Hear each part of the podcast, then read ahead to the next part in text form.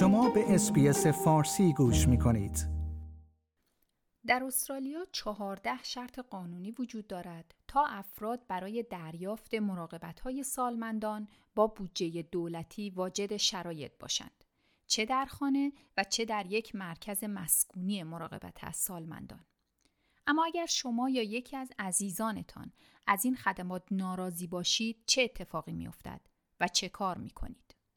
همکارم زوی ثومایدو و من فاطمه هاشمی در این خصوص گزارشی تهیه کرده ایم که توجه شما را به آن جلب می کنیم.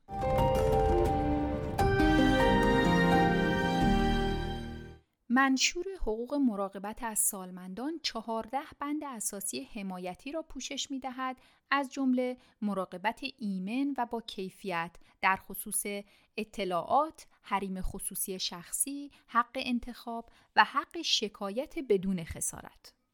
این منشور به شما کمک می کند تا تعهدات شرکت خدماتی خود و انتظارات مربوط به خدمات آنها را درک کنید.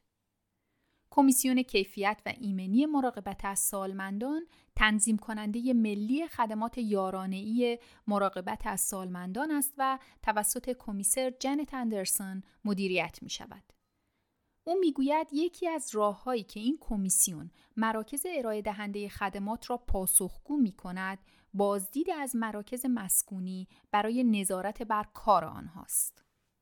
And the sorts of things we might look at just briefly are are they treating older people with dignity and respect? Are they involving those people in decisions about their care? Are their services safe and of high quality? Are they tailoring their care to meet the needs and preferences of individuals? Are they effectively managing risks to consumer health and well-being?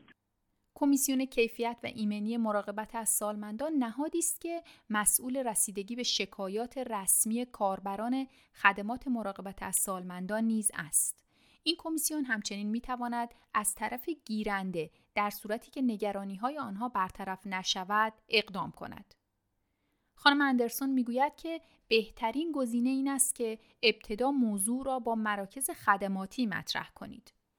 او می‌گوید که اما ممکن است دلایل متعددی وجود داشته باشد که یک فرد از در میان گذاشتن مستقیم موضوعی با مراکز خدماتی تفره برود یا بیمیل باشد و در این شرایط ما کاملا آماده کمک هستیم.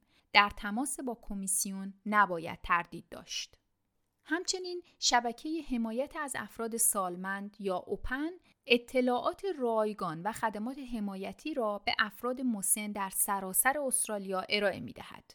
تقریبا 200 شبکه حامی مراقبت از سالمندان در سراسر کشور وجود دارد که در صورت نیاز می توانند با خانواده یا دوستان فرد سالمند همکاری کنند.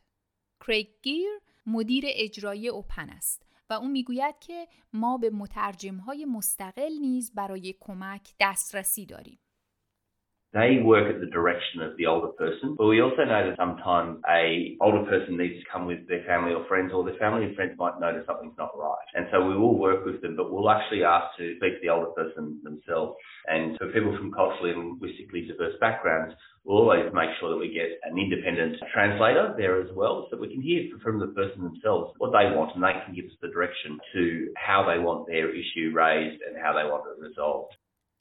به گفته پروفسور جوزف ابراهیم متخصص سالمندان و رئیس واحد تحقیقات قانون سلامت و سالمندی در دانشگاه منش دریافت کنندگان مراقبت های سالمندان و بستگان آنها معمولا از طرح شکایت تردید دارند. او می‌گوید که موانع بیشتری برای کسانی که انگلیسی زبان دوم آنهاست وجود دارد. Often it is difficult to make a complaint in a way that demonstrates your conviction, how much you believe in that complaint. And people often won't take you seriously because of your accent or not knowing the correct words. It also makes it hard to get people to understand why this is particularly important for your background, a particular day or an occasion or how things are done. برای طرح یک شکایت رسمی در رابطه با خدمات مراقبت از سالمندان یارانه ای لزوما نیازی نیست که گیرنده این خدمات باشید. بستگان و دوستان گیرنده یا حتی یک کارمند بخش مراقبت از سالمندان می توانند طرح شکایت کنند. و راه های مختلفی برای ثبت شکایت وجود دارد از جمله شکایت آشکار، محرمانه یا ناشناس. کمیسیون کیفیت و ایمنی مراقبت از سالمندان پس از دریافت شکایت هم با مرکز خدماتی و هم با شاکی تماس می گیرد. اگر موضوع حل نشود، کمیسیون ممکن است در صورت لزوم در چهارچوب اختیارات نظارتی خود اقدام کند. به گفته خانم اندرسون، با این حال برخی از اقدامات خارج از حوزه اختیارات این کمیسیون است. او می‌گوید ما مشاوره حقوقی و توصیه های بهداشتی ارائه نمی کنیم. ما علت مرگ را بررسی نمی کنیم زیرا این کار در صلاحیت پزشکی قانونی است. همچنین ما درگیر مسائل مربوط به کارکنان مراکز خدماتی مانند دستمزد، شرایط و ضوابط استخدام آنها نمی‌شویم. مدیر عامل اوپن آقای کریگیر می‌گوید اگرچه بودجه این شبکه توسط وزارت بهداشت استرالیا و بخش مراقبت از سالمندان تأمین می شود اما آنها کاملا مستقل از دولت و مراکز خدماتی عمل می کنند. همچنین پروفسور ابراهیم توصیه می کند که بهتر است که هر گونه نگرانی را در ابتدای کار مطرح و درباره آن بحث و بررسی کنید. پروفسور ابراهیم پیشنهاد می کند به جای اینکه بگویید آن پرستار افتضاح بود وقتی وارد شدم آب خیلی سرد بود مسئله را با این جمله مطرح کنید که من دوست دارم نزدیک ظهر و با آب خیلی گرم دوش بگیرم. لطفا به من اطلاع بدهید اگر کسی نمی‌تواند این کار را برایم انجام دهد. اگر نیازهای شما هنوز برطرف نشده پروفسور ابراهیم نکات زیر را برای طرح شکایت مؤثر به اشتراک می‌گذارد. او می‌گوید یکی از اقوام یا دوستانی را انتخاب کنید که به آنها اعتماد دارید و می‌دانید که آرام و معدب به شما کمک می کنند تا منظورتان را برسانید. موارد گفته شده و اتفاقات را جایی ثبت کنید تا در صورتی که مشکل حل نشود و به اطلاعات و شواهد نیاز داشته باشید از آنها استفاده کنید و آماده شنیدن حرفهای طرف مقابل نیز باشید. I think it's essential that you choose someone that you trust in your family or friends who you know is calm and always polite because you want to get your point of view across and you want to keep a record of what's happening. If the problem doesn't get resolved, you then have information and evidence for the future. It's far better to be documenting each step of the way and to always have an open mind to hear the other side.